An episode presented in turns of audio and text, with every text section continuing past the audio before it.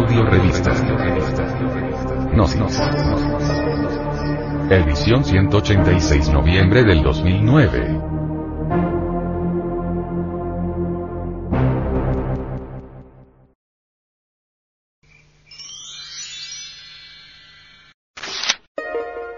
Sexología. La sexualidad tiene origen espiritual. En los pórticos de los antiguos templos cristianos había un epígrafe que decía, Dios es amor, y su amor crea, y vuelve nuevamente a crear. Las palabras deliciosas del amor conducen al beso fervoroso de la adoración. El acto sexual es la real consubstancialización del amor, en el tremendo realismo psicofisiológico de nuestra naturaleza. Cuando un hombre y una mujer se unen sexualmente, algo se crea. En esos instantes de suprema adoración él y ella son realmente un solo ser andrógino con poderes para crear. Los Elohim, de los cuales hablan las sagradas escrituras bíblicas, son varón y varona. El hombre y la mujer unidos sexualmente durante el éxtasis supremo del amor, son realmente un Elohim terriblemente divino. Conforme el acto sexual se prolonga, a medida que aumentan las caricias deliciosas del éxtasis adorable, se siente una voluptuosidad espiritual encantadora.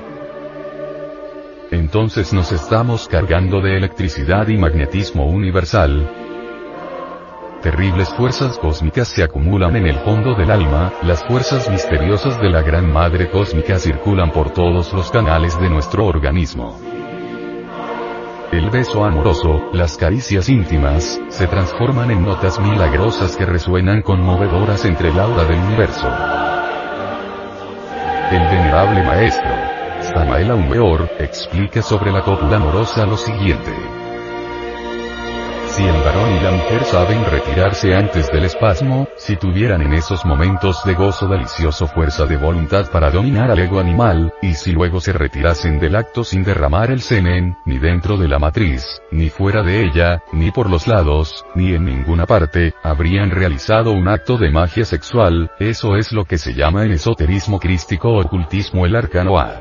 Z. F. Con el arcano A. Z. F. Podemos retener toda esa luz maravillosa, todas esas corrientes cósmicas, todos esos poderes divinos. Entonces se despierta el Kundalini, palabra sánscrita, el fuego sagrado del Espíritu Santo en nosotros, y nos convertimos en dioses terriblemente divinos. Pero cuando derramamos el semen, las corrientes cósmicas se funden entre las corrientes universales y penetran en el alma de los dos seres, una luz sanguinolenta, las fuerzas luciféricas del mal, el magnetismo fatal. Entonces Cupido se aleja llorando, se cierran las puertas del Edén, el amor se convierte en desilusión, viene el desencanto, queda la negra realidad de este valle de lágrimas. Los cabalistas, judíos, nos hablan de la novena esfera. La novena esfera de la cábala es el sexo. El descenso a la novena esfera fue, en los antiguos misterios, la prueba máxima para la suprema divinidad del hierofante, Jesús, Hermes, Buda, Dante, Zoroastro, etc. Tuvieron que descender a la novena esfera para trabajar con el fuego y el agua, origen de mundos, y todo lo que ellos contienen, hombres y dioses. Toda auténtica y legítima iniciación blanca comienza por allí. El Hijo del Hombre nace en la novena esfera. El Hijo del Hombre nace del agua y del fuego, así está escrito en el Evangelio según San Juan. 3. 1, 6. El hombre y la mujer amándose mutuamente son verdaderamente dos arpas de milagrosas armonías, un éxtasis de gloria, aquello que no se puede definir porque si se define se desfigura. Eso es amor. El beso es la consagración profundamente mística de dos almas que se adoran, y el acto sexual es la llave con la cual nos asemejamos a Dios.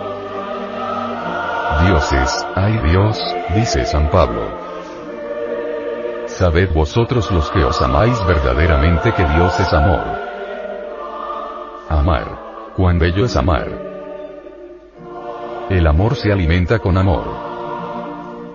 En el Apocalipsis, el santo de la revelación nos describe al Hijo del Hombre, al Hijo de nuestros besos, con los siguientes versículos. Yo fui en el Espíritu en el día del Señor, y oí detrás de mí una gran voz como de trompeta. El verbo. que decía? Yo soy el Alfa y Omega, el primero y el último.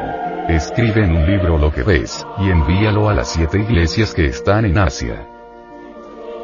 A Efeso. El centro magnético del coxis. Y a Esmirna. El centro magnético de la próstata y ovarios en la mujer. Y a Pérgamo. El plexo solar situado en la región del ombligo y a Tiatira. El centro magnético del corazón. Y a Sardis. El centro magnético de la laringe creadora. Y a Filadelfia. El ojo de la sabiduría. El centro de la clarividencia situado entre las dos cejas. Y a la Odisea. La corona de los santos centro magnético de la glándula pineal. Y me volví a ver la voz que hablaba conmigo y vuelto vi siete candelabros, uno semejante al Hijo del Hombre, vestido de una ropa que llegaba hasta los pies.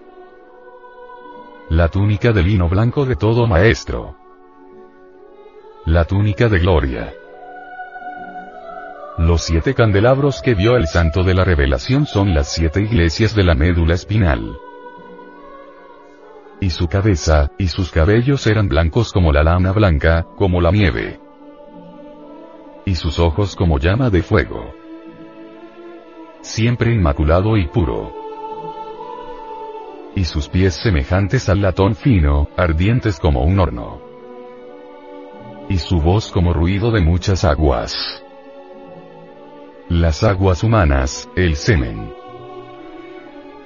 y tenía en su diestra siete estrellas, los siete ángeles que gobiernan las siete iglesias de la médula espinal. Y de su boca salía una espada aguda de dos filos, el verbo. Y su rostro era como el sol cuando resplandece en su fuerza. Y cuando yo le vi, caí como muerto a sus pies, y él puso su diestra sobre mí diciéndome, No temas, yo soy el primero y el último y el que vive y he sido muerto y he aquí que vivo por siglos de siglos. Amén. Tengo las llaves del infierno y la muerte. Cuando el Cristo interno entra en el alma, nos dice el venerable maestro, Samael Aumeor, se transforma en ella. Él se transforma en ella, y ella en él. Él se humaniza y ella se diviniza. De esta mezcla alquimista divina y humana, deviene eso que con tanto acierto llamó nuestro adorable Salvador, el Hijo del Hombre. Los alquimistas dicen que debemos transformar a la luna en sol. La luna es el alma. El sol es el Cristo. La transformación de la luna en sol, solo es posible con el fuego, y este, solo se enciende con el conjugio amoroso del matrimonio perfecto. Un matrimonio perfecto es la unión de dos seres, uno que ama más, y otro que ama mejor. El Hijo del Hombre nace del agua y del fuego. El agua es el semen. El fuego es el espíritu. Dios resplandece sobre la pareja perfecta. El Hijo del Hombre tiene poder sobre el fuego flamígero, sobre el aire impetuoso, sobre las embravecidas olas del océano y sobre la perfumada tierra. El acto sexual es muy terrible.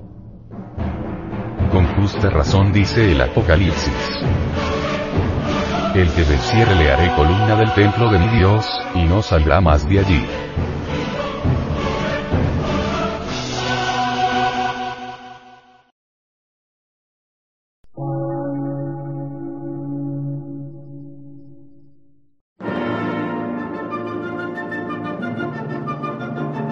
Emisora, gnóstica, transmundial. por una nueva civilización y una nueva cultura, sobre la faz de la Tierra.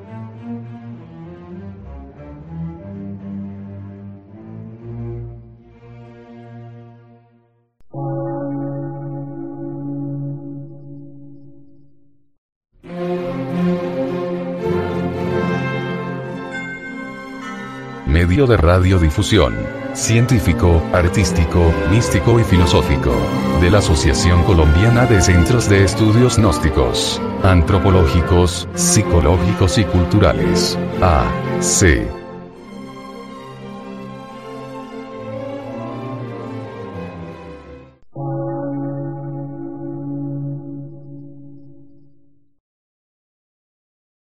Lectura en movimiento. Difusión sin fronteras.